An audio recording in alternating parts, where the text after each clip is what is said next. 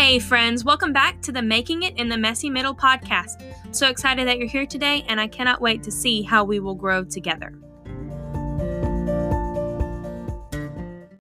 Hey, my friends. So I'm super excited to have you back here on the podcast with me. Um, it's been, I guess, a week and a half or so since the last podcast, but I did make three in one week.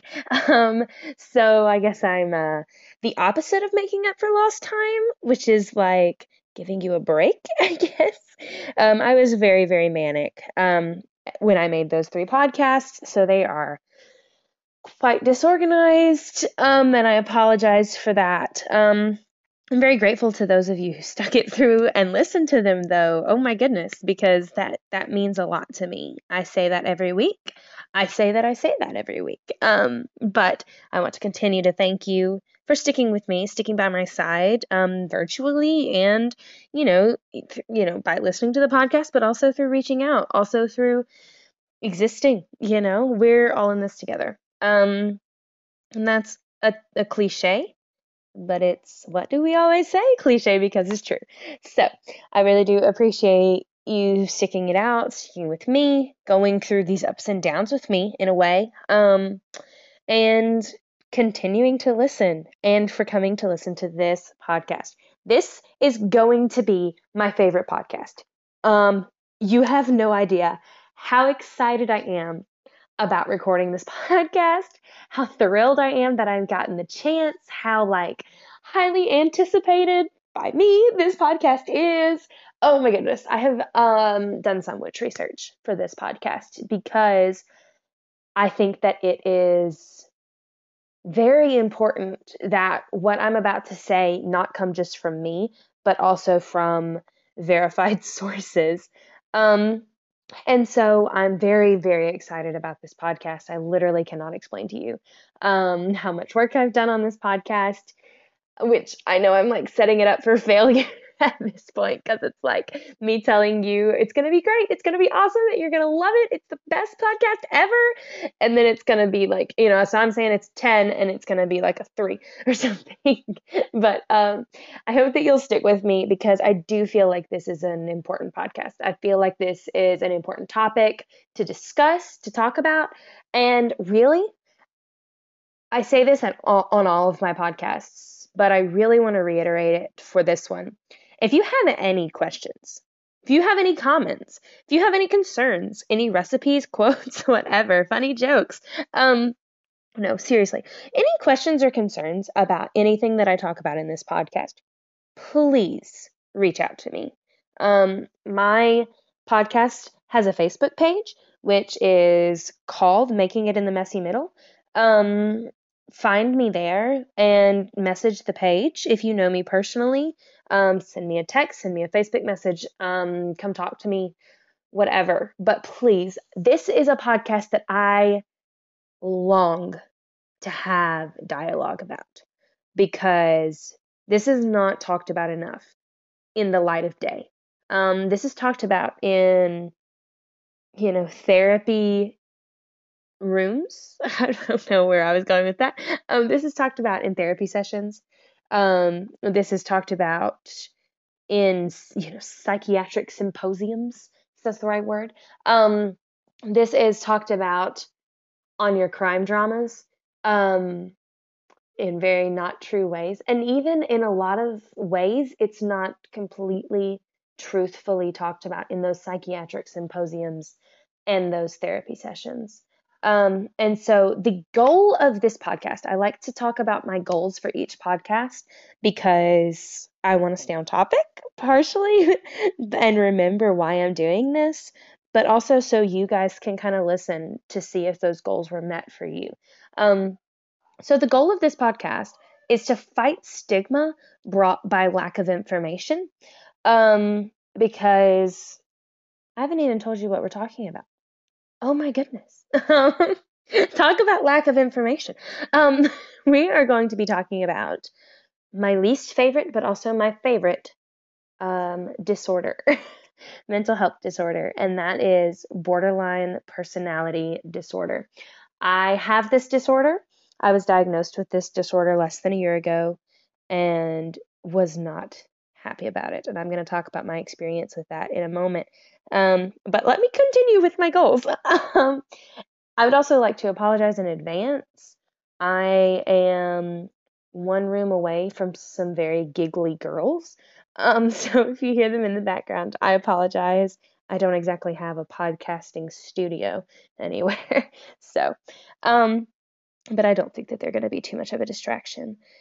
So, the goal is to fight the stigma brought by lack of information about this disorder. This is a very stigmatized disorder. Like, I kid you not, the most times outside of therapy that I have heard about this disorder are on crime show dramas, crime drama shows. You get the point. Um, where there is typically a woman um, who's a murder suspect almost every time, and she's a jilted lover, or she is an abusive mother, or she is, you know, some kind of crazy, quote unquote, crazy um, to their profiler. And she, they're going to say that she's narcissistic. They're going to say that she, this lack of affection, um, has caused her to lash out in all of these violent and dangerous ways. Typically, she's self harmed. They will use that to help them make their diagnosis when they see, you know, the cuts on her arm or things like that. Um, so it's it's very very stigmatized in that way. Also, there are some therapists, quite a few actually, who will not see a client if they have borderline personality disorder. Um, and we'll we'll talk about why later, but because of that, it's even more stigmatized because it's like, oh, even therapists won't see them. So clearly, they you know they don't want help or don't need help or all these different things. Um, so it's very stigmatized. The goal is also to be very honest and raw here. I want to show you the good sides, the bad sides, the ugly sides of this disorder from a clinical perspective and also give you some of my personal experience with it because something that frustrates me about any kind of disorder out there is everybody thinks that they have to have the same experience in order to have the same disorder. That is not true, okay? Um, it does not matter if you, you know, what disorder you have, whether it be depression or bipolar or generalized anxiety or post traumatic stress disorder, you know, it does not matter your experience is going to be your experience. I had, so if you know me these days, I make a lot of TikToks. um, I make a lot of TikToks. And a lot of my TikToks are mental health focused in one way or another. And so I made a TikTok the other day about a specific particular borderline symptom that I had just discovered was a borderline symptom. And I just was talking about this one thing. And someone commented on it and they were like, Oh, I have that. And it's like, Oh, well, you know, that, you know, the disorder or the symptom. They're like, Oh, the symptom. But I don't I don't have borderline personality disorder. Does this mean I have borderline personality disorder? And I'm like, okay, first off, your girl's not a therapist. we're working on it. We're, we're working on getting those degrees, but we're not there yet. So, first off, I can't tell you yes or no on that. But second off, you can have multiple symptoms of something. You know, I could have one symptom of schizophrenia. That doesn't mean that I have schizophrenia. It's a collection of symptoms that the doctors put together to create the diagnosis for the disorder. So you can have one or two symptoms of something, you know, but there's a certain number of symptoms and there are specific symptoms in particular that you have to have, that you have to struggle with in order to get a mental health diagnosis, if that makes sense. That may have not made sense. But um so they, you know, there's a lot here. Um and I would like to throw out also again, I'm not a therapist. Um, I'm not trying to diagnose anyone. I'm not trying to tell you what you have. I'm not trying to tell you that this should be your experience with borderline. Um, you know, my goal is also to give you some coping skills because you may struggle with some emotional regulation issues, even if you don't have borderline, or you may have borderline, um, and that sort of thing. So, but I am not a therapist. I'm not able to diagnose, even if I wanted to. Um, and this is not me trying to tell you that this is exactly what borderline should look like, does look like all the time. So if this, you know, if if you're listening to this podcast and some of these symptoms or struggles are like, oh my goodness, that is me. Um, talk to a professional, okay? Um, don't talk to the internet. All right, that's gonna be my advice. Um, is talk to an actual professional, like a therapist, um, because the internet quiz that you try to take um, will inevitably tell you that you have this disorder because they love to do that. Um, and so, and hey, even if that does end up happening and you take the internet quiz and it says you have borderline personality disorder, my advice is see a therapist because if you have borderline personality disorder, cannot stress this enough, it is good for you to have a therapist, okay? um, but I say all that to say don't listen to this just to see if you have it because then you're going to have it if you're like me. If you're like me, you're going to listen to, I could listen to just about anything and I could be like, oh my goodness, that's me. Oh my goodness, that's so me. Oh my goodness. And then I'm panicking and think that I have, you know, a deadly disease. Been there, done that, got the t shirt. Um, so so that's those are my goals. Fighting stigma, being honest and raw to show you the good, bad, and ugly sides of borderline, um, and my own personal experience with it. To give you some coping skills if you struggle with any of this. Um, so I want to tell you about when I got diagnosed with borderline. This is a funny story in hindsight. In the moment, it was not hilarious. Um, so I actually went to the psychiatrist with my mom. Um, and I was talking to him, and I had a list that I wanted to, you know, questions to ask him, symptoms to talk about, that sort of thing. And on this list was um, I wanted to ask him which type of bipolar disorder I had. There are a few types of bipolar disorder. Um, and so I wanted to ask which type he had diagnosed me with. And so we got to that point, and I was already kind of upset over something else that we were talking about. And I asked him, you know, which bipolar am I? And he pulls up my chart or whatever and goes, okay, so I've got you diagnosed with complex post traumatic stress disorder, borderline personality disorder, and bipolar 2. Oh my goodness. When I say I lost it, I cannot describe to you the amount of tears that fell from my face.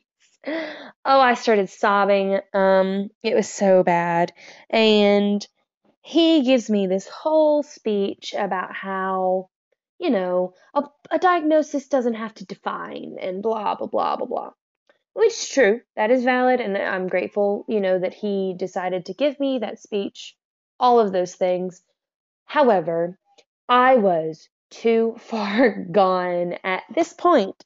And so I'm crying. I'm upset. And as soon as we left his office, I sent my therapist a text message and I said, you know, my psychiatrist says that I have borderline personality disorder. What do you think? And she texted me back and she said that she tended to agree. She agreed with that diagnosis. She is not the type of therapist who can diagnose, um, which is why she had not diagnosed me with this earlier on. Um, and so she was like, Yeah, I tend to agree with that. I sent her back a text message that was furiously typed, and I was like, Nope, that's not okay with me. I did not accept that. I, I don't, I'm sorry. I don't think that I have that. I'm sorry. I just, I apologized probably 20 times, but I just kept saying over and over, I was like, no, I don't, I no, that's not that doesn't work for me. I'm sorry. That just doesn't work for me. and she was like, I think that you'll find it's not as bad as you think it is. do a little bit of research on it, um, and we'll we'll talk about it when you come in. And so I had done some research on it actually in the past, and kind of knew that I had this disorder. Um, because, like I said, but I was thinking, you know, like I said earlier, I can diagnose myself with a deadly disease in about four minutes. So, um, I kind of was thinking that has to be it. Like that, there's no way because I had my own stigma about this disorder. I did not want to have this because in my mind it was horrible. People who had it were horrible. All these, all these things. So, this was like the confirmation of my worst fears. And when I talked to her at our session, um, she was like very compassionate, very much tell you know like this is okay. You know this this isn't a death sentence. This isn't you know anything like that. We've just got to work to manage it. We just got to learn to manage it.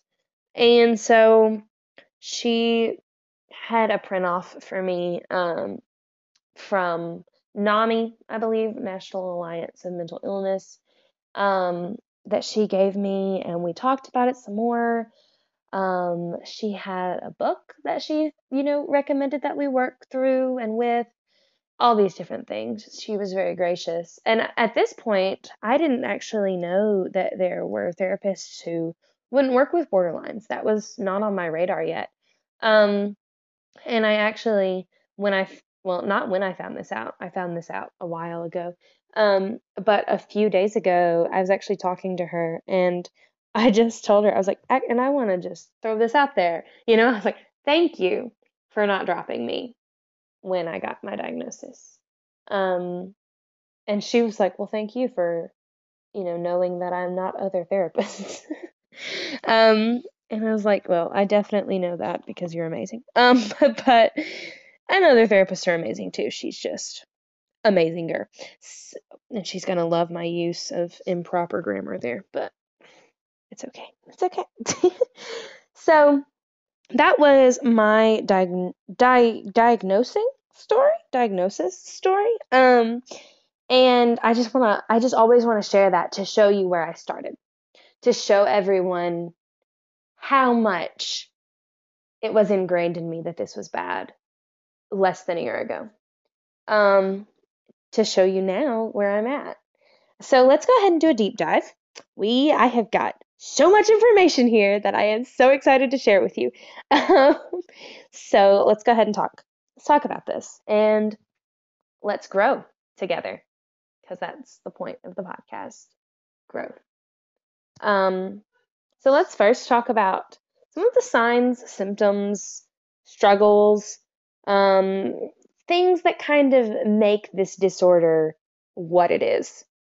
Um, the biggest two that I have been able to find through my research and experience, oh my goodness, are intense emotions that last long periods of time, making it harder to return to equilibrium, emotional equilibrium. So basically, if we get angry, we're going to go from a 2 on the anger scale to a 50 on the anger scale. And it, we may not get there in a snap of a finger. Sometimes it builds, absolutely. Um, but once we're there, oh, we're going to stay there for a while. Um, and because of that, because it's so intense, most people feel anger on a 1 to 10 scale. We feel it on a 1 to 50 scale. Because it's so intense, it feels like it lasts forever. It feels like it's never going to go away. It feels like it's just, we're always going to be angry. Um, or it feels like we're always going to be sad, you know, because it's so intense, it's so deep. Sadness is grief, you know, and um, and all those different things. And so intense emotions that last long periods of time. And it just makes it more difficult to kind of return to a, a balance, a place in the middle, a, a healthy emotional level. It's just difficult to reach that again because the emotion got to a 50, you know? Also, intense, unstable, chaotic relationships. We have a tendency to kind of go fast and furious when it comes to relationships. We will kind of jump in head first, and then we jump out as quickly as we jumped in sometimes, or we get left as quickly as we jumped in because the other person is like, oh my goodness, I cannot do this because we're a lot, okay? And I'm not saying that as a bad thing, and we're going to talk about that later, but we are 100% a lot. Do not care what anybody wants to say. Um, we're a lot. So, um, there are also issues with the fact we kind of view everything in extremes. Either you're our best friend or you're our enemy. Um, we are hot and cold. There, there's no lukewarm for us. That is not in our vocabulary, even. Um, a lot of therapists get very frustrated with their borderline clients because it's like, why can't you just find, there's no balance with you. You've got to learn to find balance. And we just don't see that. We don't, it's black and white, you know, there's, there's not a, there's not a gray.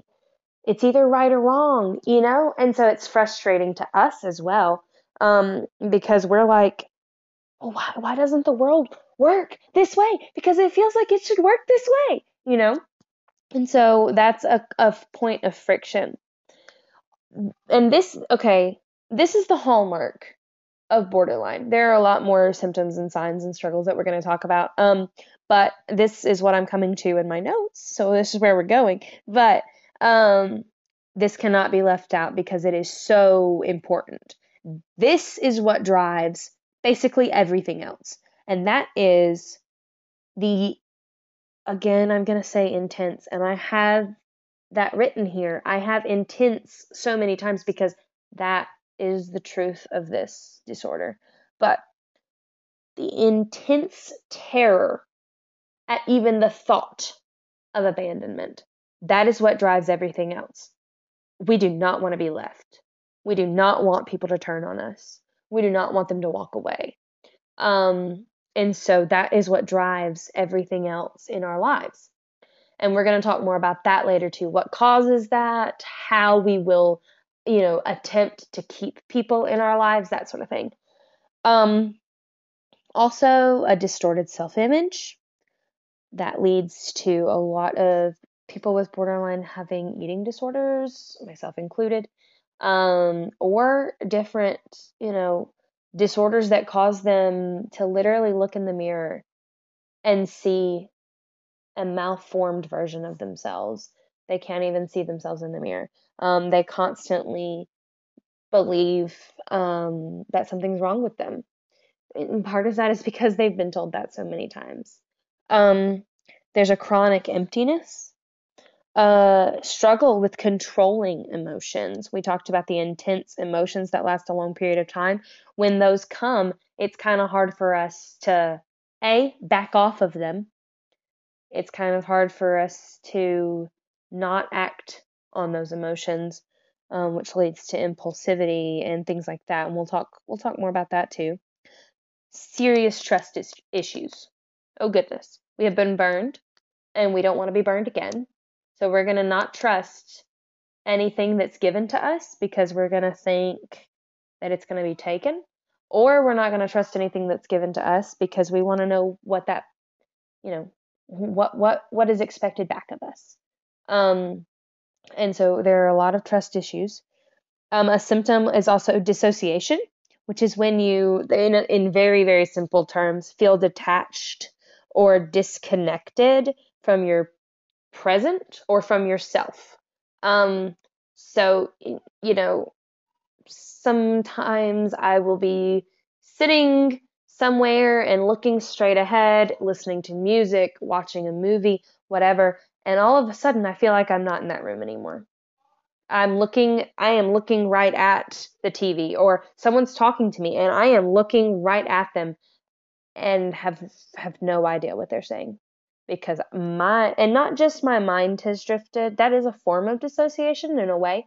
Um but not just like my mind has drifted but like literally the way that I best describe it is I used to read these books. Um, I believe they were called the Kane Chronicles. I could be wrong about that. I believe they were Rick Riordan books, um, the guy who wrote Percy Jackson. But they were instead of Greek mythology, mythology, they were Egyptian mythology, and something that Egyptians believe is that when you sleep, your spirit leaves your body and travels around the world and dreams and those sorts of things. And so that's the best way that I know to describe it is it's like, yes, I am sitting in this room. My spirit, however, you know, in this case, my brain, my mind, my thoughts are way somewhere else. Um, I can literally look ahead and tell you what I'm looking at in my other brain, you know. And I know that that is a horrible description, and I wish that I could describe it more aptly. But um, Google dissociation; they're going to be able to describe it to you a lot better than I can. I apologize. Um, also, there's a lot of difficulty tolerating distress. Um, things can happen that cause our emotions to skyrocket, and we kind of just fold in on ourselves. Um, and so then that would be because of a lack of coping skills. We're not good at self soothing, or we have issues with focusing our attention on solving the problem at hand, those sorts of things. And so it kind of causes us to just whew, go pretty far out pretty quickly. Um, which is kind of when it comes to emotional outbursts as well, like we talked about earlier.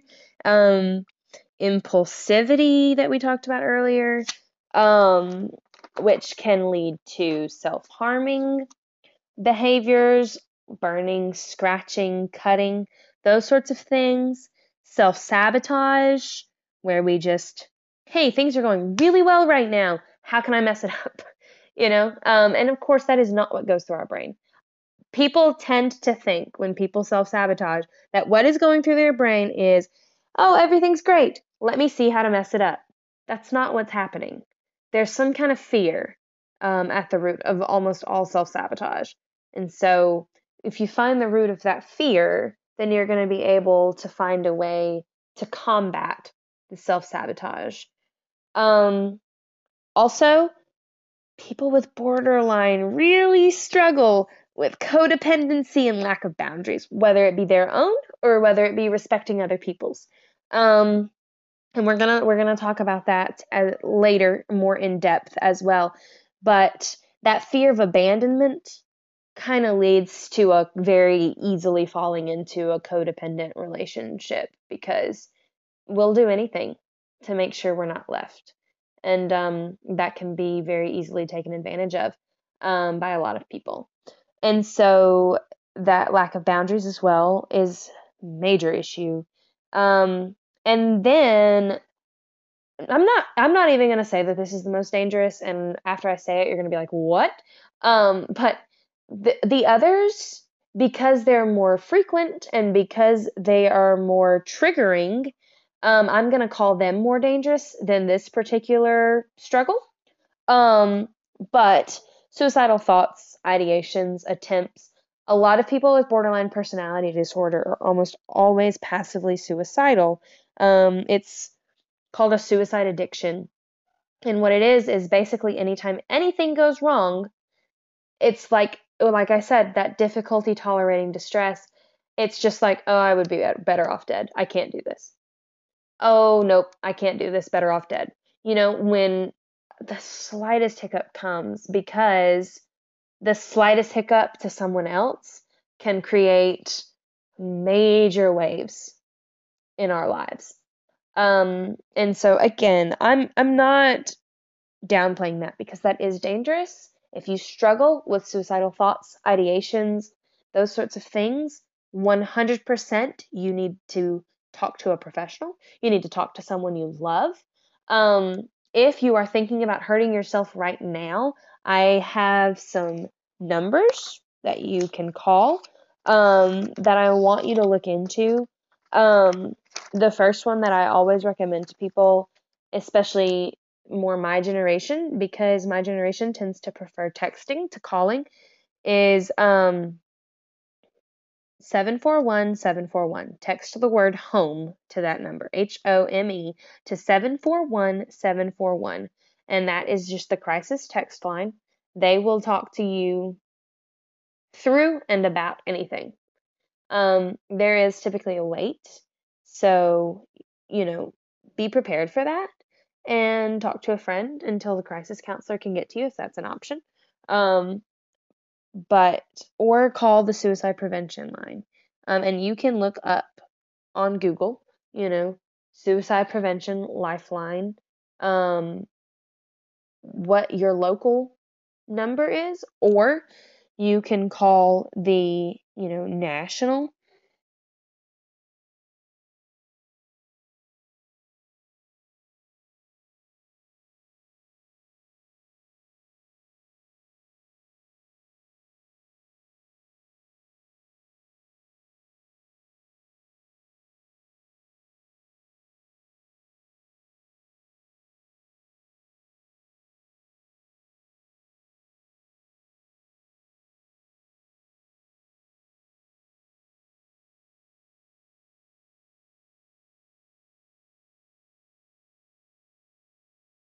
your local and what it is, and I always feel the need to explain this difference, and I know that this is slightly off track, but I feel that this is very important, is there is a difference between a hotline and a warm line.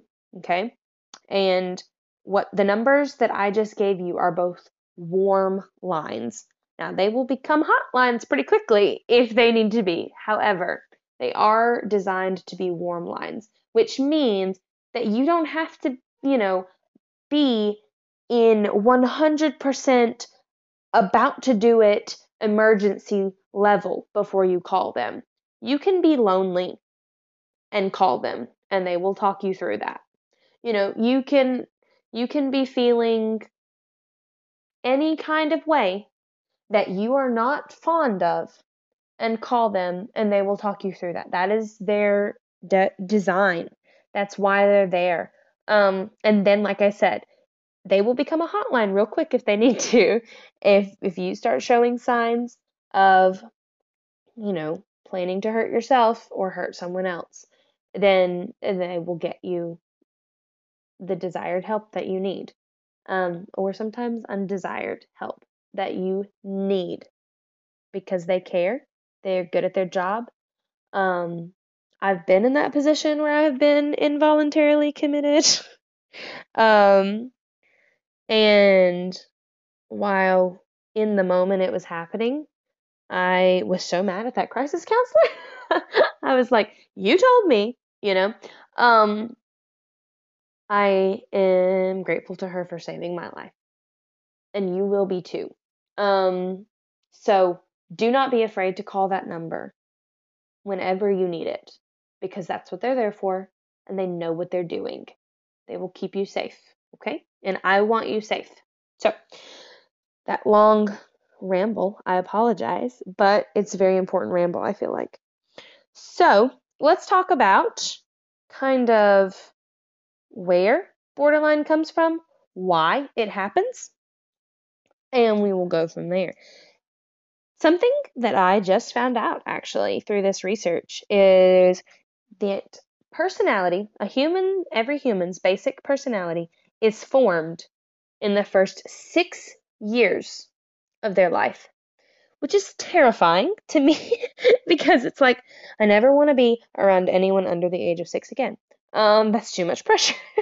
um, but that's also really cool at the same time to get that experience to be around kids under six because it's like you get to be there as their personality is formed and you get to help them discover who they are by just letting them be them. And that's really cool. Um, but what that means, why that is relevant, is borderline personality disorder is a personality disorder. So, because a human's basic personality is formed in the first six years of their life, what that tells us is most personality disorders, there are absolutely some exceptions to every rule.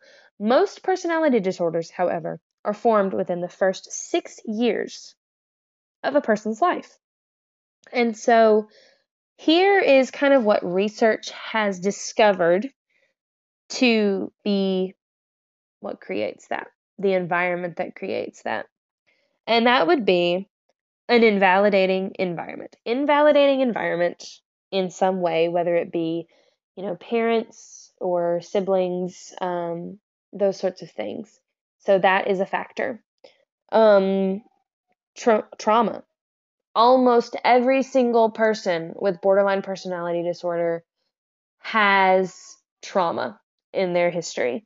Um, and they almost all have some sort of abandonment. Like we talked about, that is the root of borderline personality disorder is the fear of abandonment and that has to come from somewhere, right? That comes from some abandonment in those first 6 years. Um, it could be an emotional abandonment or a physical abandonment. Um, so, you know, those are things to kind of look for. There were four characteristics observed in families that their offspring has borderline. And this was um, by a Dr. Lorna Smith Benjamin. And so I want to share those four with you today because I feel like they're really important to look at because typically we just look at the symptoms of borderline. We don't look at the cause um, because all we see is, you know, all we see are the outward things. We don't think to look past that. And so if we can hear these four characteristics um, of an environment that kind of create borderline, I feel like they can be a little bit more compassionate to each other. Um, so those four were love and concern was only given um, because of misery, sickness, or debilitation. So basically, most people with borderline grew up in a house where the only time that they got love, affection, attention was if they were sick or if something was wrong with them, those sorts of things. Um, and so then there is the family chaos um, aspect, which the borderline is subtly blamed for all the problems in the family and expected to exert some sort of control over the problems in the family, the chaos in the family.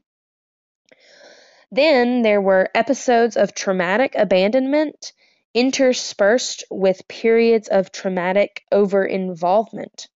So basically, periods of absent parenting and then all of a sudden periods of smothering parenting. And so the child doesn't really get that regulated normal amount of parental involvement and that that creates struggles, inward struggles um, for the child. And then efforts by the borderline to establish autonomy are interpreted by the family as indicated disloyalty. So basically, any time that the borderline person tries to get better, tries to say, you know, I'm going to move out, or tries to say, I'm going to set these boundaries, or those sorts of things, the family is like, oh, you must not love us. Oh, you know, that's, you're not being loyal to the family. You're not giving your all to the family and that creates a struggle as well. So those are kind of the wheres and the whys for borderline. Um, and we're going to kind of talk more about those characteristics in a moment. Biology also factors in. Um, just like, you know, you may be funny because um, your biological father was funny because that kind of was in your genes. You know, the whole nature versus nurture thing is always going to be an argument among psychology and uh, psychologists. So that obviously does play in um, in its own way. It's difficult to see how biology plays into personality disorders at this present moment because we can't look at personality disorder, you know, genotypes under a microscope. Um, not yet, anyway, that I know of. I mean, I, I only did some research. I did not do um, the best caliber research there is. But um, there is a biological factor at the same time. So just keep that in mind. Um, then we can kind of talk about what creates the stigma. You know, why do some therapists not even see borderline clients? Why why is there such a stigma? And um, one thing that I have found that's kind of keeping the issue alive, keeping the stigma there, is there are actually two types of borderline personality disorder. There is conventional and unconventional. Okay. What we're going to be talking about for most of this podcast is the conventional borderlines. I'm a conventional borderline. Um, and so I can speak more from experience there. Now, the, you know, wheres and whys are the same for conventionals and unconventionals, but sometimes the ways that that plays out is a little different. And so then you, I'm going to say this about the unconventionals. They kind of get more attention because they're louder, first off. Um, but they're they're gonna kind of be who you hear about in your crime shows and that sort of thing. Um, they tend to be pretty narcissistic in their brains. They have no issues. They don't have any problems, so they don't need help. Um, everything is somebody else's fault, you know, all those things, and so that's kind of the issue with an unconventional borderline. Um, like I said, we're going to mostly be focusing on conventional borderlines. Um, but here's some other reasons that there's a stigma. And I'm just, I'm going to be honest. You know, um, we can be pretty difficult and volatile sometimes. Uh, like I said, our emotions really do not have a a top, you know. Um, and so we can go through the roof pretty quickly, and it's kind of you know you want to take a step back like oh my goodness what is happening? I you know all i said was please take out the trash. That was it you know? And they've gone through the roof. What's going on? Um and so and because of our lack of communication skills most of the time um we're not going to be able to explain to you why you asking us to take out the trash was a trigger. We're just gonna go through the roof and then hide in a corner and that sort of thing. And so there's no let's talk this through going on here. Um, and sometimes we don't even know why that was a trigger. And so because we don't know how to explain it, we don't want to talk about it because we don't know what's going on. We're ashamed of ourselves. We're beating ourselves up more than you ever could, you know? And so there's a lot of that causing an issue. Also, we can be pretty clingy and needy oh my goodness, our fear of abandonment means that when we think somebody is the person, we are going to hold on tight and we want everything from that person. We tend to put all of our energy into one human being. Um, and so, and we're going to talk about that later too, because that's actually a term. There is a psychological term for that, and it's very simple. Um, favorite person. That's it. Um, when talking about borderlines, though, you you have to think about the favorite person aspect.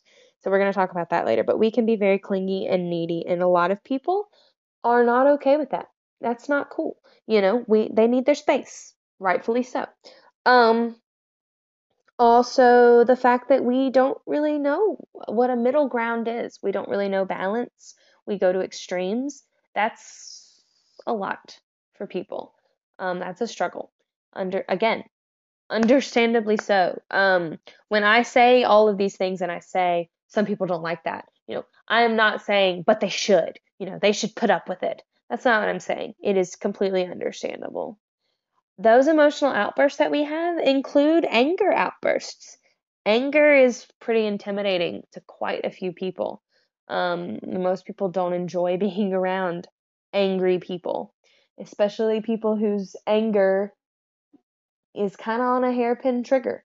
Um, so they kind of distance themselves, and it's like that is just a crazy person, you know? Um, ingrained patterns of thinking and behavior mean that we are not very easily swayed. Um, we have had this personality disorder since we were a kid. And so the ways that we've coped with it unhelpfully even we are wanting to stick with because it's kept us it's kept us alive to this point. I know that sounds really dramatic and drastic, but what you have to understand is literally, we were working to survive as children. Um, we weren't we weren't growing up as kids. Most of us were in abusive households or in households where we had to take care of other people or all of these different things. And so, what we did, we did to survive. That codependency was for survival. That um, even those emotional outbursts, they were for survival. They were loud showings of, hey, don't mess with me or I will mess you up, you know? And so, but because of that, we've got this very ingrained pattern of thinking and behavior, and we're, even though it's dangerous and unhealthy, and we know that on some level, to us, it's what's keeping us alive. To us, we have to stay there. We have to stay in that rut because it's safe, even though it's not. And so a lot of people don't want to be around that because it's like, this person's never changing. They're not even trying. So I don't want to be around them. Um, and then some of us, we like to push boundaries to see how much people care. Um, again, that is not all borderlines. I tend to be of a different persuasion, um, and we're going to talk about that later too. But a lot of borderlines will be like, okay, let's see if they'll do this one more thing for me because then I'll then I'll believe that they love me. Um, and that's exhausting. Oh my goodness, that's exhausting to be around. I've been around people like that. I've been the person who's been like that, and it's exhausting for everyone. It's exhausting to keep seeing what else they'll do just to make them love me. You know, it's you know to to make myself feel their love. That's exhausting. It's also exhausting to be the other side of that who's like I have done everything I know to do for you, and you keep pushing. What more do you want from me? I have tried everything. I do love you. I do care, and you don't. You refuse to see it, so I'm done. I'm out. I'm out. Also, there's the difficulty with improving. Um, kind of like we talked about a second ago with those ingrained patterns of thinking and behavior. We also tend to distort um, what's happening including what someone is telling us and what is kind of going on in our head, what we're thinking, because we have a lot of inner voices. Um, I don't mean that in the way that, like, you know, we hear voices that aren't there, um, but we have a lot of people from our past still up in our head talking to us all the time. We hear them in every decision that we make. And we we want to make them happy. Even if we don't like them, we still don't want them to leave us. Subconsciously, even. Like, they could be dead. This sounds extreme, but you have got to stay with me here. They could be dead, and I don't want to make them upset with me, so I'm still going to hear their teeny tiny voice in my head and let that help steer my decisions along with all the other teeny tiny voices in my head that are oh so loud. Um, and so that is a big struggle. And this is one that kind of plays into why a lot of therapists won't see borderlines. The um, pushing of boundaries and the difficulty improving, those are the two biggest. And I actually read um, an article by a Dr. David Allen, who's a psychiatrist who also does talk therapy. Um, so a lot of a lot of psychiatrists just do meds, but he does meds and therapy. And so he works with borderline clients and has been for a very long time.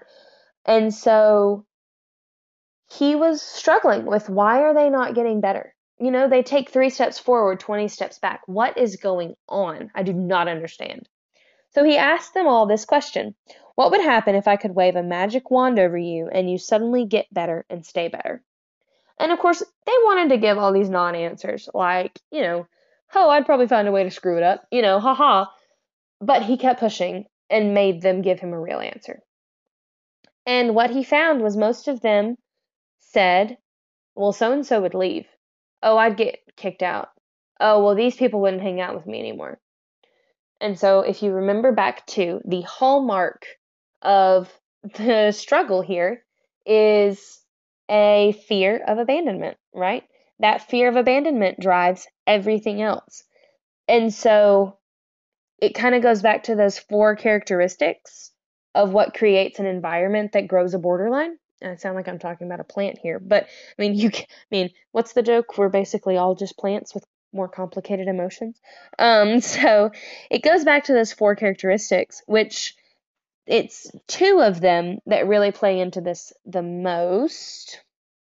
So those two characteristics were that love was only given when there was misery or sickness of some kind, some kind of debilitation.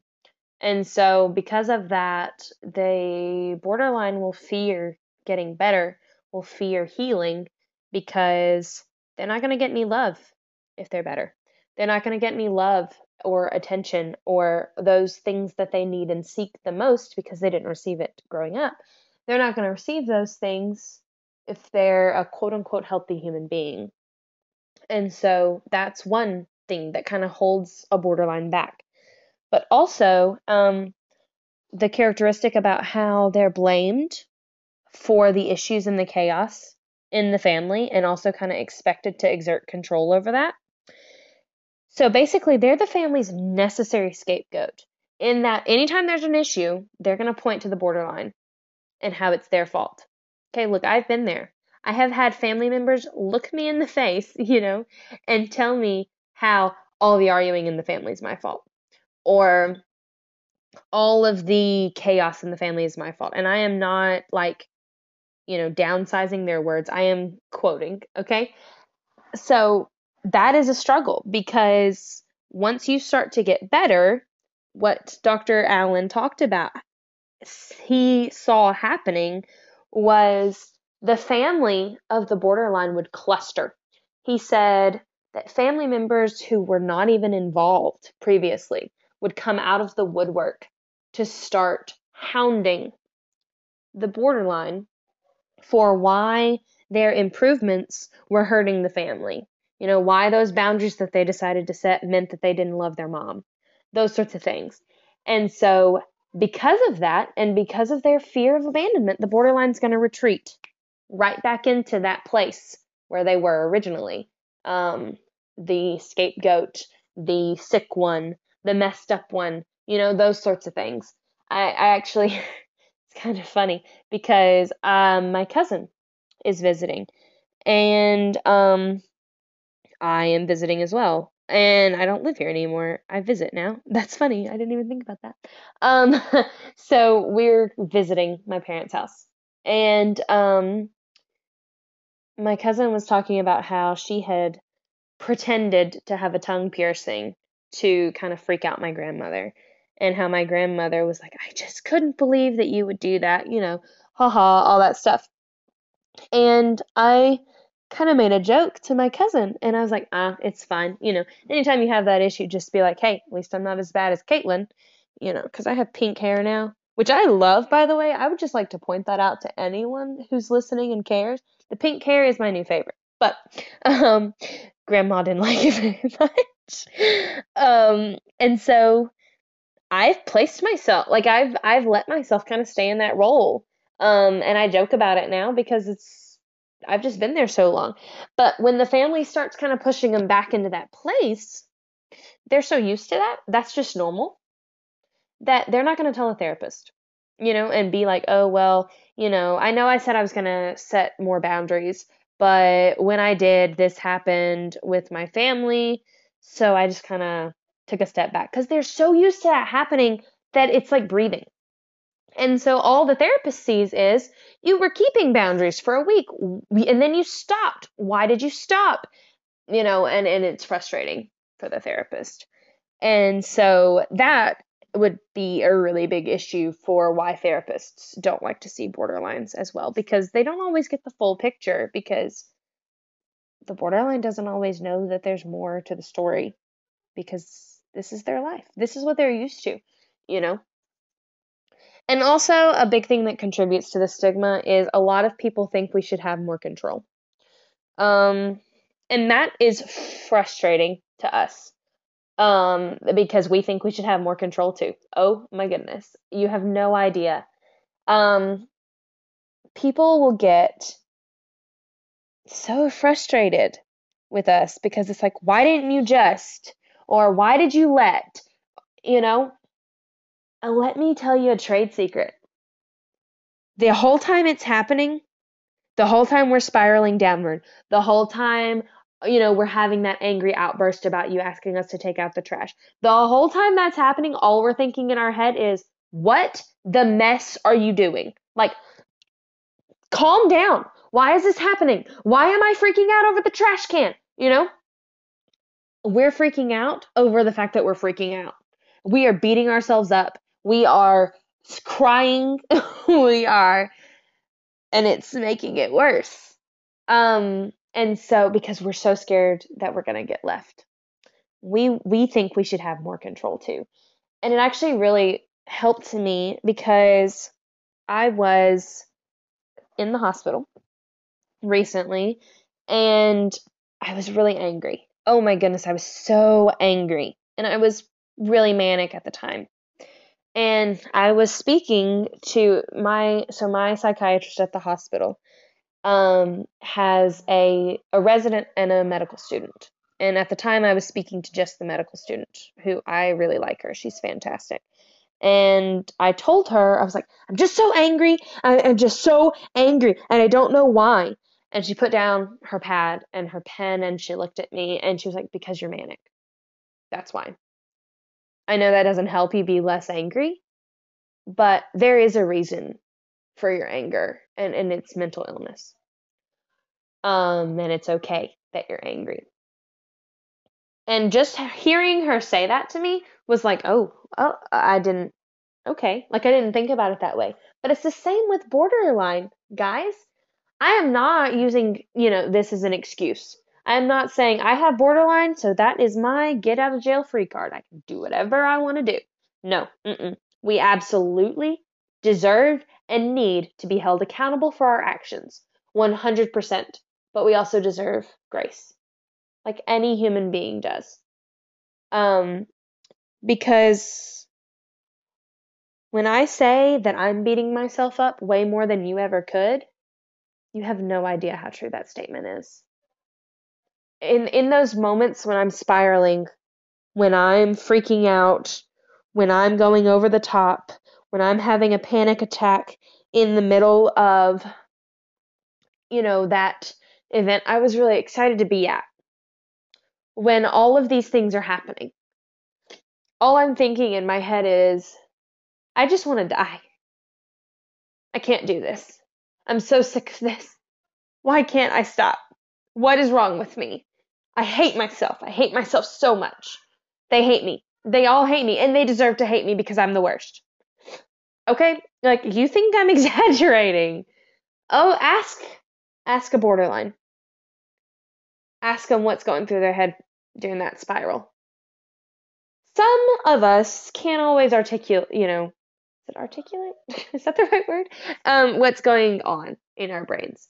Because when you're mid spiral, oh my goodness, you are pretty out there. But I promise you, we wish. oh, we wish that we could stop. Um, and there are tools there uh, to help us stop. Sometimes they're going to work and sometimes they're not. Sometimes we're going to need someone to help us stop. But the issue is a lot of times people don't know what that looks like. People don't know how to do that. And so they just want to walk away or they want to yell and match our emotions or they want to coddle and fix all these things. And we're to we're to talk about, you know, that later. Ways to help in a spiral, that sort of thing. Um, help yourself, you know, and and help a borderline.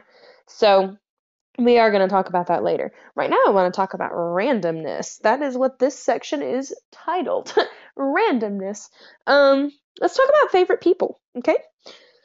Everybody has a favorite person. Just well, just about everybody. Anyway, I know some people who who don't, but um, just about everybody has a favorite person, right? Well, with someone with borderline personality disorder, we find a favorite person and we hold on tight. Um, we will do anything for that person. We will also do anything to keep that person. Um, people with borderline personality disorder are very susceptible to abusers. Uh, we'll do whatever it takes not to be left, and people like that. Abusers like that. Um, and so they'll kind of fall in step with us, chill with us for a bit, and then turn on us.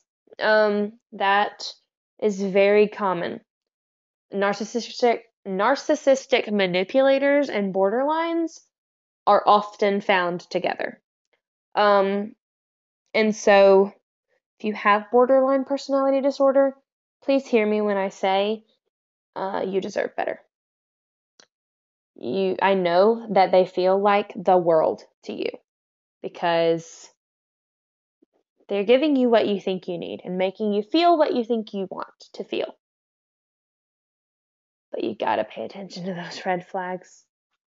Um, if you're like me, we see the red flag and we're like, how red can that flag get? Let me get a little bit closer and just figure out. Maybe it's not a red flag, and mm, you know, it's probably fine. And what this is called is an a, an attach hook, I believe, attachment hook, attach hook. Um, and what it is is you want something so badly. You want to feel a certain way so badly. Uh, whether it, you know, you want to be loved, you want to be shown affection, you want to be whatever. So you are willing to avoid, you know, ignore all the red flags and go straight for that thing. As long as that person's giving you that thing, you don't care about the red flags. Um, and so there's that. But there's also the avoidance hook, and I just want to say this um, because it falls in with the attachment hook. The avoidance hook is kind of the opposite. It's like I grew up in a house where my parents fought all the time, so I'm going to avoid fighting at all costs, which means, yes, this person never communicates with me. Yes, they never tell me what they're feeling. Yes, you know, all of these red flags, but we don't fight all the time, so I'm to stick with it, you know. And so there's there's that as well. And and we are very susceptible to avoidance hooks as well. But we tend to fall more for those attachment hooks. So I really, really want this, so I'm going to avoid all the red flags to get there. However, favorite people relationships tend to crash and burn pretty quickly if they're not cared for properly because since we attach so much to that person, we kind of expect them to be perfect. We expect them to fulfill all of our needs. And for a little while, they will, because we'll only need what they can give us, if that makes sense. But then our needs grow because in reality, we needed all of these things to begin with. We just weren't willing to show them that we needed it. And then we find out, oh, they can't meet all of my needs. I'm not a fan of that. And so we push back. However, we decide to do that. For different people, it's different. Um, I'll be honest. Talk about how it is for me. Um, for me, it tends to be okay it, it goes back to that whole, you know, only getting love in sickness, misery, debilitation. I'm like, okay, I need to be more needy. They must just need me to need them more. Because if I need them more, then um, then they'll stay. That's how I typically go with my favorite people. Is 20 steps backwards um, when I feel them start to drift because I feel like if I can keep the intensity of the relationship up, then they're going to stay. Because if the intensity is gone, then why do they want to stay? Uh, if I can make them feel needed, if I can make them feel important, I will make my favorite person feel like there is literally no one else on the planet that I care about. Uh, whether it be through writing letters that literally say that to them. Been there, done that. Um, whether it be through, you know, ignoring everyone else and letting them know that I'm ignoring everyone else. I I want to give them everything. Make them feel like the most important person on the planet. Um, and I do that in really unhealthy ways quite often. So that tends to be how my favorite person relationships burn out is the other person gets very exhausted of me because I'm just constantly wanting their attention, constantly wanting to be there. And what's interesting is I also want to be their favorite person. Um, and so I want to be needed too, which typically my favorite people are going to be older than I am. Um, mother figures, I guess, if that makes sense. Um, and so they don't want to rely on me because I'm younger. You know, I'm not quote unquote at their level. Um, and so then I get frustrated because they're not leaning on me the way that I want them to, the way that I'm leaning on them. You know, I f- feel like if I'm leaning on them enough, then they'll lean on me enough, and then we'll be each other's favorite people and we'll need each other. And then nobody can leave because we both lean on each other too much. And it's just not healthy. And it creates a very codependent relationship with a constant lack of boundaries because then they're sharing with me and I'm sharing with them. And eventually the rug gets pulled out from under us and they walk away um, because it's exhausting. And so that tends to be my favorite people burnout. With others, it's going to be a I'm going to push their boundaries. And when they don't let me push their boundaries, I'm going to blow up, explode, be angry in their face. Um, and then you freak out because you blew up in their face and you run. I'm a runner. Literally, the slightest anxious feeling can, come up in my body, and I'm like, where can I go? I gotta leave. I gotta go. You know? So, a lot of borderlines are like, I'm gonna leave this relationship now before they can leave me. So, it blows up, and you leave a really good relationship because of fear. And so there's a lot of reasons that those blow up, um, but those are two of the most common, I think. And a lot, I read a quote that said many borderline personality disorder clients have learned not to trust those very attachments that they demand and crave. That is really the honest truth because we don't want to be abandoned. So if we're not emotionally attached, then we can't be abandoned. But we really want to be emotionally attached because that's really all we want in life. You see, you see, you see the struggle. You see the issue here. and also, our love language and attachment styles are kind of very childlike, very stunted. Um, and so that creates some issues. Clearly, you know, obviously, I'm 21 years old. I should not act like a five year old when I don't feel like my emotional needs are being met. Um, I should act like a 21 year old and meet them myself sometimes, you know? So it's, it's a struggle there because of the lack of communication as well. But also, we do like firm boundaries. A lot of us do. Some some borderlines, like I said, are are the kind who want to push boundaries and see how far they can get. Um, some of us, however, are not like that.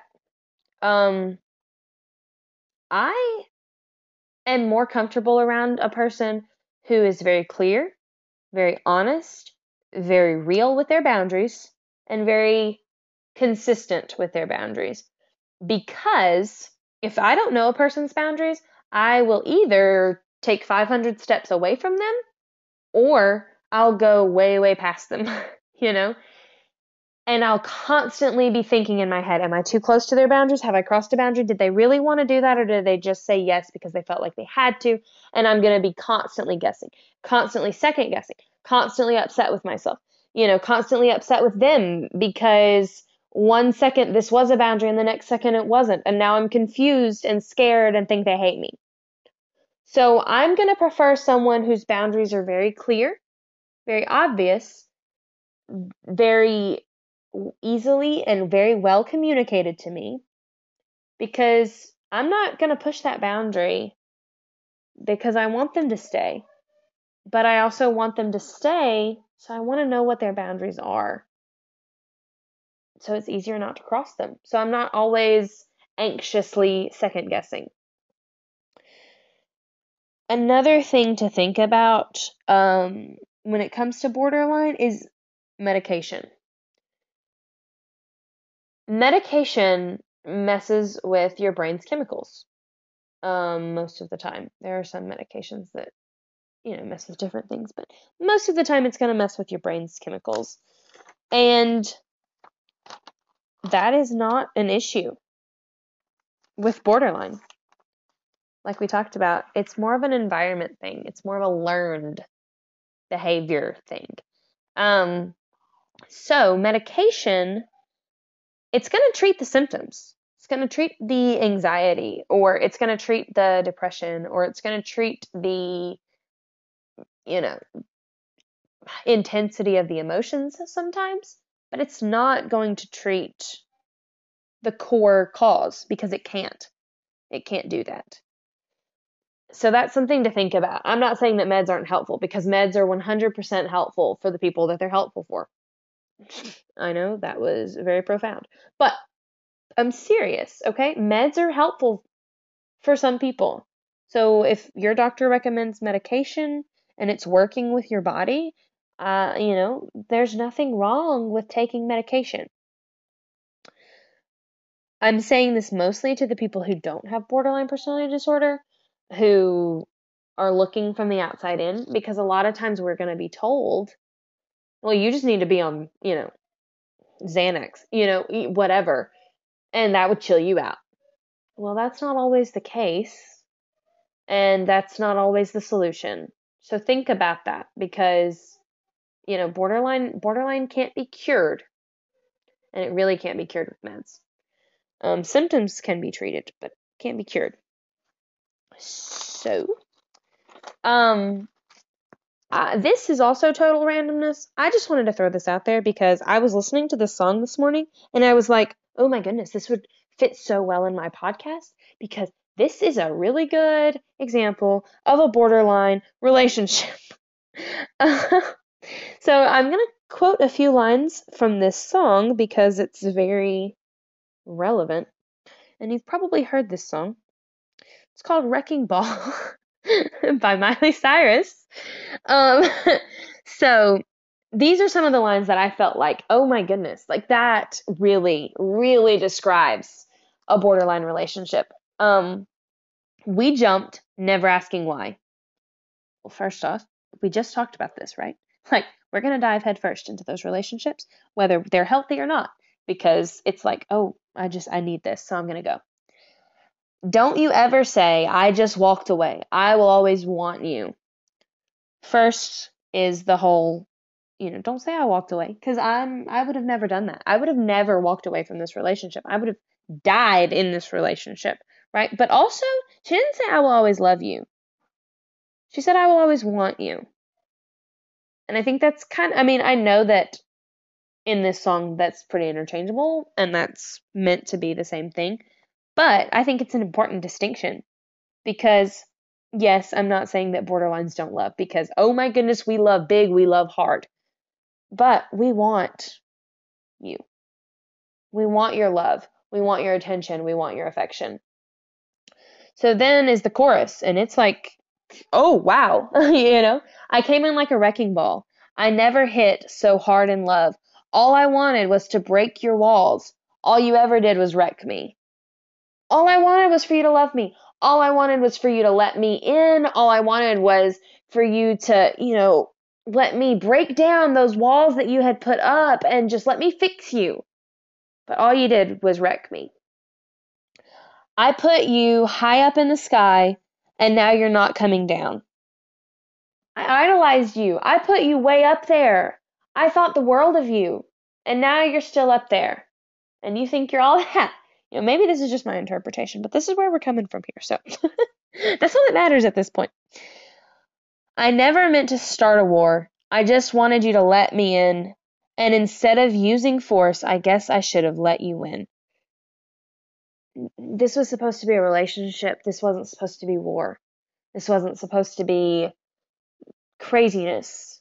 I, I just wanted you to to let me be there. I just wanted you to let me love you. I just wanted this.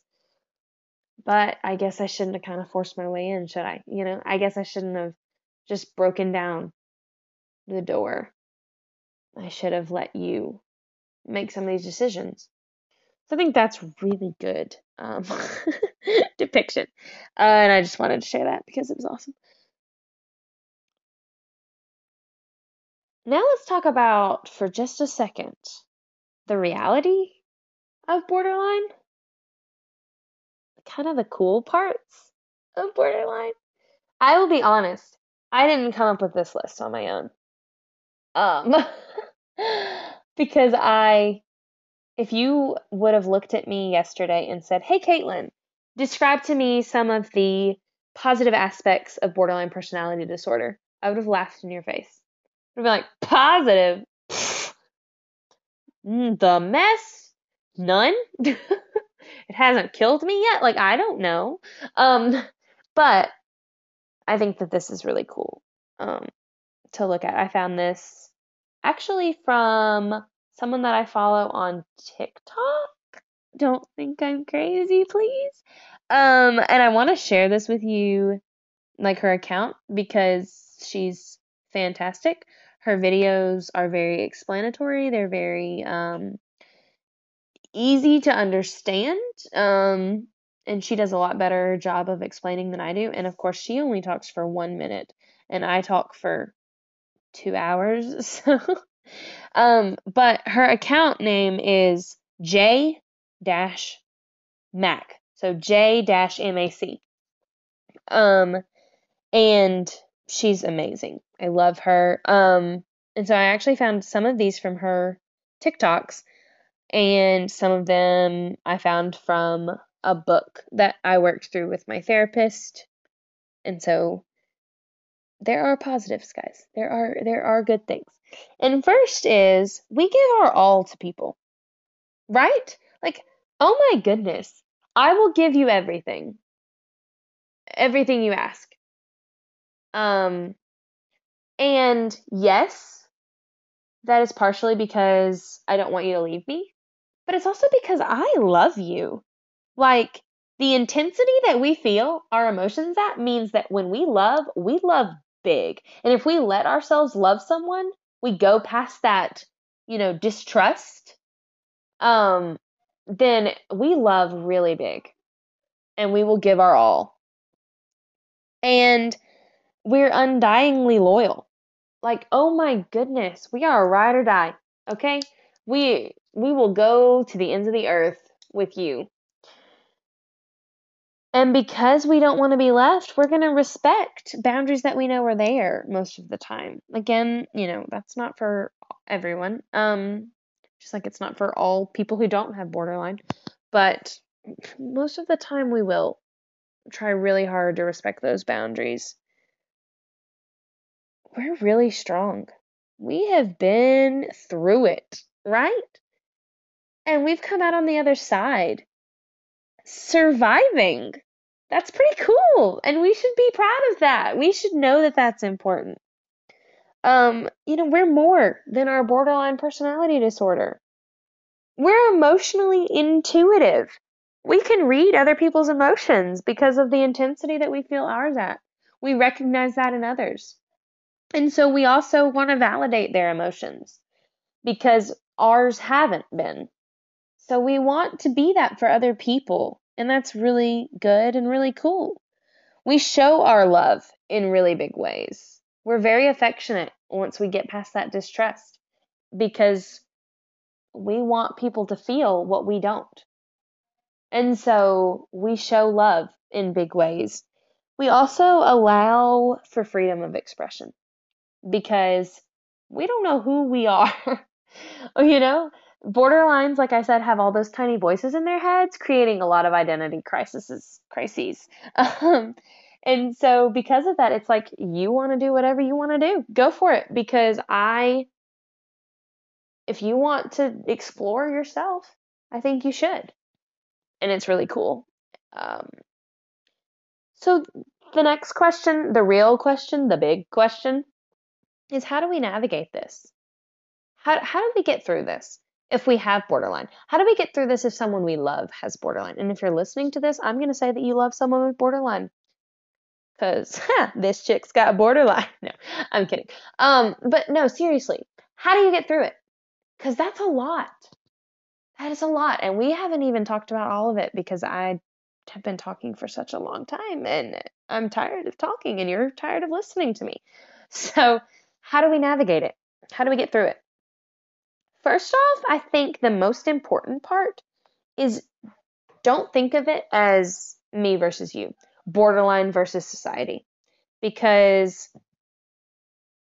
that's scary for the borderline. Oh my goodness, all we fear is alienation, and now you're gonna alienate us, you know? And so that's scary. And it also doesn't help you because it puts us on the other side of a fence that we would love to cross and just give you a big hug, you know? So it's not us versus you, it's not anything like that. It's us together. It's a relationship, and relationships are mutual. They're important that you both give what you can give.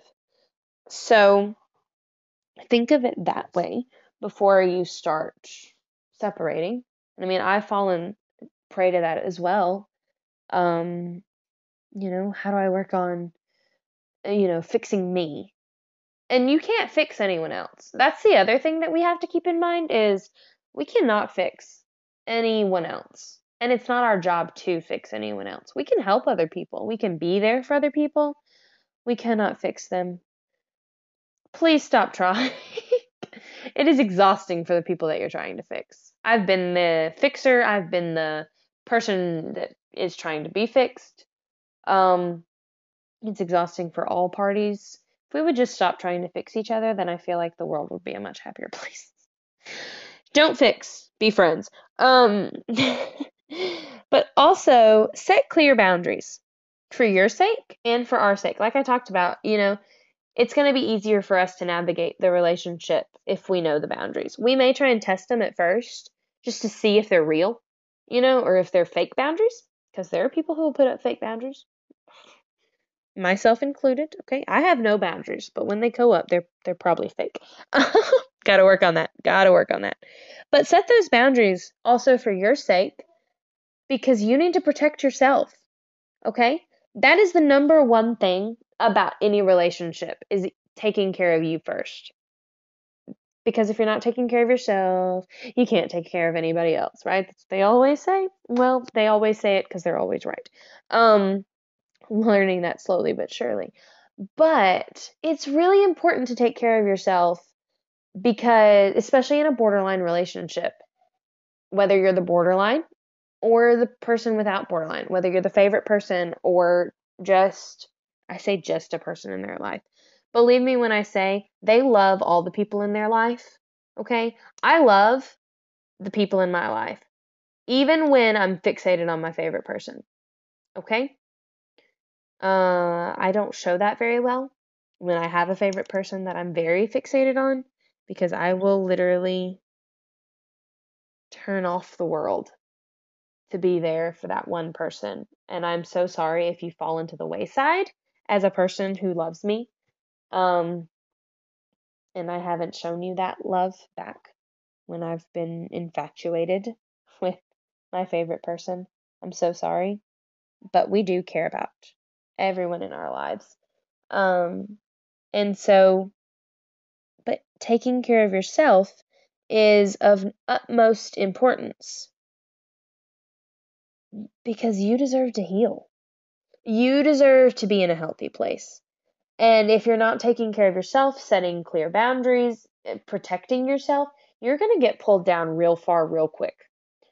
And then everybody's going to split and everybody's going to be angry at each other because we all pulled each other down. or, you know, whatever. And it's just going to be really messy and really bad for everybody involved because we're all going to end up hurt, right? So take care of you. And sometimes that's going to mean that you need a break from the borderline, you know? You need me, you know, you need me to walk away. You need to walk away. And so you have to do that, and that's okay. Tell us. Please don't just walk away with no explanation. Um, tell us, hey, I need a week to think about some things. I will, you know, call you in a week. Please don't bother me until then. Or maybe don't say bother. I mean, you can say bother, but maybe say, please don't text me until then. um, and then hold fast to that boundary. Don't respond to anything that, you know, is said between now and then. And I'll be honest, that may hurt at first. That may hurt like a mother, okay? Um but it's more important that you take care of yourself than that you protect my feelings. Okay? I'm only going to say that once because it hurt to say. no, no, but really, it really is way more important that your well being is taken care of and protected than my feelings being protected. Especially if you did it in a respectful way, healthy way, a way where you communicated your needs um, and you came back. I'm not going to stay mad at that.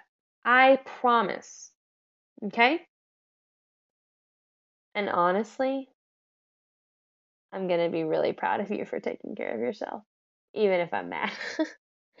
I'm not just saying that either. I promise. I'm going to be a little jealous that you know how to do it too. um so a really important thing for a borderline would be, you know, feeling safe. So if you can help your borderline friend feel safe, that would be awesome. You know, be honest. Keep those boundaries. Be there when you can. Uh, let us know when you can't. Ignoring is really, really hard on a borderline. And I know that sometimes there's no way around that, you know, but being ignored for days on end um, gives us that abandonment feeling pretty quickly. Um, so just let us know if you can't talk. Just let us know if, you know, you're gonna take a walk. You know, say maybe next week. Or if you don't want to do it, then say, hey, that doesn't really work for me. I love you. Let's do this instead. Something like that. Offer alternatives that's sometimes the key to boundaries I've found um, is being honest about the fact that you can't do it and then also honest about an alternative or another time that it can be done. You're welcome for that free therapy tip. and also validate our emotions. That's going to really help us feel safe um, because we didn't really get a lot of validation growing up. That's what kind of created a lot of this struggle. So affirm and validate our emotions, our struggles, those sorts of things. And if you want to help during a spiral, distract us. Um validate us first, you know, let it don't just some people like to skip to the distracting. And that that's good, that works. But not for the long term. So the validation and the affirming first is going to really help because it's going to feel like we're not ignoring the struggle. But then help us know that this moment, yes, it feels like it's going to last a lifetime, but it's going to be over. It's going to end. It's going to be okay. I'm here with you. You know, let's do this. Let's paint. Let's play, you know, the concentration hand clap game. You know, something like that. Um, something to remember is that meltdowns don't mean that we don't care. Our emotions spiking and us acting out does not mean that we don't love you. Sometimes it's the exact opposite. Sometimes it's because we love you and we don't know what to do with that feeling in the moment. Um, so I'm not saying don't leave that meltdown because if we are attacking you, you know, verbally or lashing out or those sorts of things, what did I just say? Take care of yourself first. You know, say, hey, I'd really love to sit with you through this, but if you're going to keep saying those rude things to me, then I'm going to leave. And yeah, we're going to be really ticked about it sometimes, but we'll get over it. I promise. I promise. You are more important than our feelings, even to us. And you don't have to meet us at that emotional level. If I'm at a 50, you don't have to come up to a 50. You feel whatever you're feeling, okay? And that's fine. That's okay. That's probably better sometimes for than for us both to be at 50s cuz then we're at 100 and um yeah, that's not always fun for anyone involved. So, just be patient and love us cuz that's really all we want. That's really all that we're craving and desiring more than anything. And if you'll remember that we aren't crazy all the time anyway, that would be really helpful too. So, when it comes to coping skills for people with borderline, therapy is always going to be my number one go to. I love therapy. I love good therapists. I love my therapist. She's fantastic. I love my last, not my last. I don't like my last therapist. but my therapist that I had for like 5 years, um love her. She's like the best person ever. Um, so I will always be a proponent of, of therapy because I've had good therapists, you know? Um, I've had bad ones too, okay? I've been down that road as well, and I know that it's frustrating to try and find a good therapist. But once you find them, oh my goodness, hold on to them. You know? Oh my goodness. They can make such a difference in your life. They can save your life. They can change your life for the better. They will walk with you through your darkest valleys, but they'll also walk with you up those high mountains, right? They will take that hike to the waterfall with you and tell you how cool the waterfall is. I know, I use a lot of metaphors. Part of that's because of my therapist of five years using a lot of metaphors. I love it. Um, so therapy is great. Stick, you know, with finding the right therapist. And if you have borderline, that can sometimes be a struggle because you're going to want to push boundaries. You're going to want to be the favorite client. You're going to want to see all these different things. Um, stay where you're at. Okay? Stay in the moment. Stay present. And recognize the therapist for what they are a therapist, a helping professional. That is the context of your relationship. That's all that that can be. But that's a really big thing if you treat it correctly. So treat it correctly. Um, respect those boundaries. Some good um, types of therapy for borderline personality disorder or talk therapy, you know, psychotherapy. Just kind of what we think of when we think of therapy. Um, also, the big one for borderline is dialectical behavioral therapy, which is really important in working on mindfulness, emotional regulation, distress tolerance, those sorts of things. Also, cognitive behavioral therapy is good because that's pretty much good for everything. Trauma therapy, whether it be, you know, EMDR working with eye movements, or equine therapy, working with horses, and those sorts of things. You know, working on that trauma and the root of the borderline personality disorder can sometimes help you move forward. So, work on that mindfulness. Work on noticing those thoughts and emotions and sitting with them, even when they're uncomfortable. Because sometimes it's better to sit with your emotions than act on them um, learning to kind of think things through. And also making it, you know, working on distress tolerance. So making it through an incident without making it worse. That is something I never even thought about. But a lot of times when I start to spiral, I will throw thoughts into the spiral that are just going to make that tornado a lot bigger. Okay, so distress tolerance will help with that. And one um, acronym that I saw to help with that is STOP, which is super easy to remember because stop right? It's just like what's going on in your brain anyway. That's what you're telling yourself anyway. So put these letters with that acronym STOP. So the S is for stop. The T is for take a step back. The O is for observe. The P is for proceed. So stop, take a step back and look. Observe. See what's going on. Do a body scan. Feel what you're feeling in your body. Notice where you're feeling that emotion in your body. Sit with that for a second. Look, observe the situation around you. Observe the thoughts in your brain. Just be there with that for a second and then proceed. Proceed with thought, proceed with mindfulness. Another one that I think is really cool that I actually found in this book um, that me and my therapist worked through it was called um, Stronger Than BPD, and it was by Debbie Corso. Um, and we actually used the workbook. There's a book and then a workbook companion, and we did the workbook. And it's super helpful, even if you just have the workbook.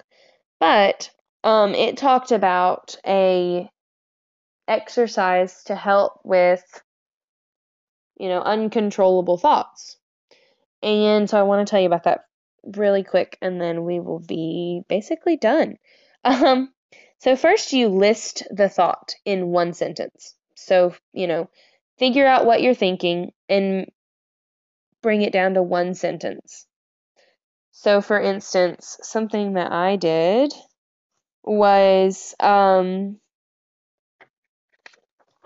this person thinks I'm weird. I had just gotten off the phone with this person for the first time.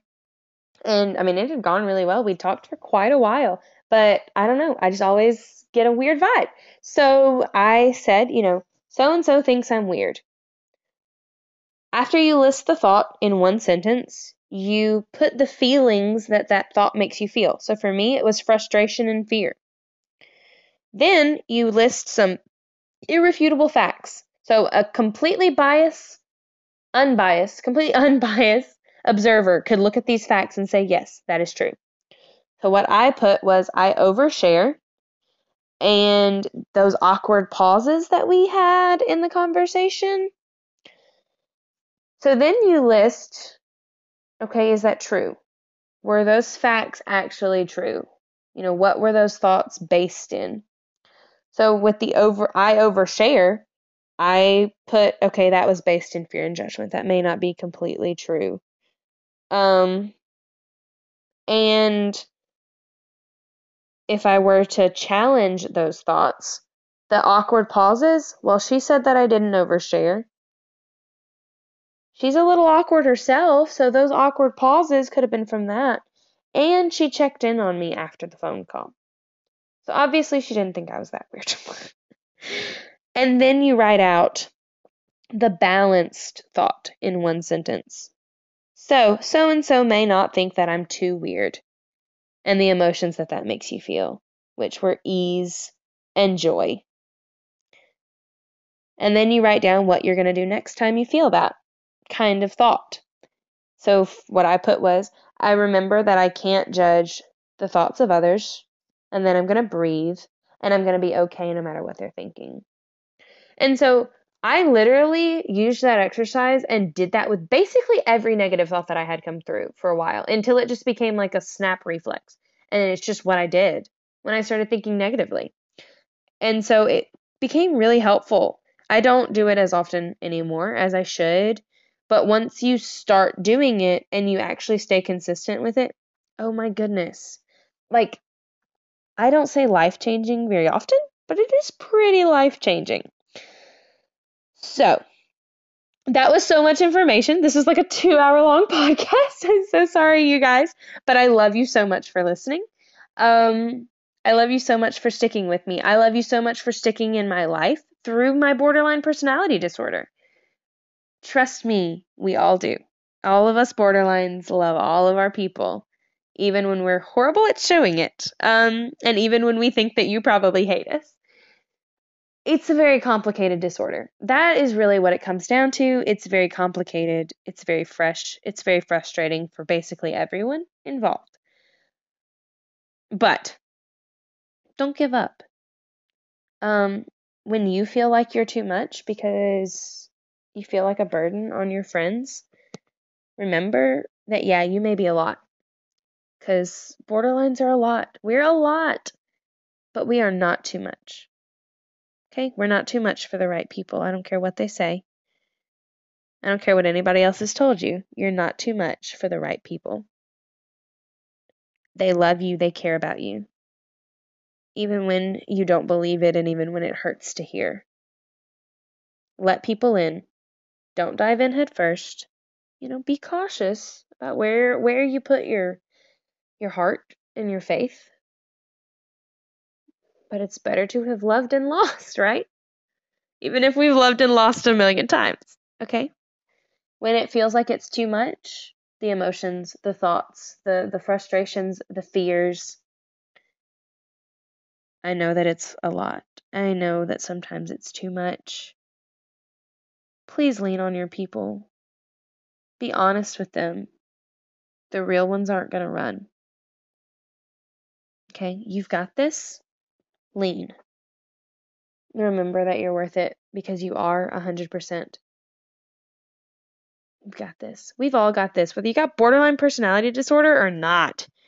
We are amazing humans. We are worthy because we are unique. We're we're great. You know, we're capable, we're strong. We've all been through a lot. But we're all in this together, as they say in High School Musical. We've got this thing. You're so loved. Oh my goodness, you have no idea. And I don't say that in jest, and I don't say that in the effort of being cliche. You're so loved and you're so cared for. You're worthy, you're worth it. Thank you for listening, and I hope that you'll come back next week.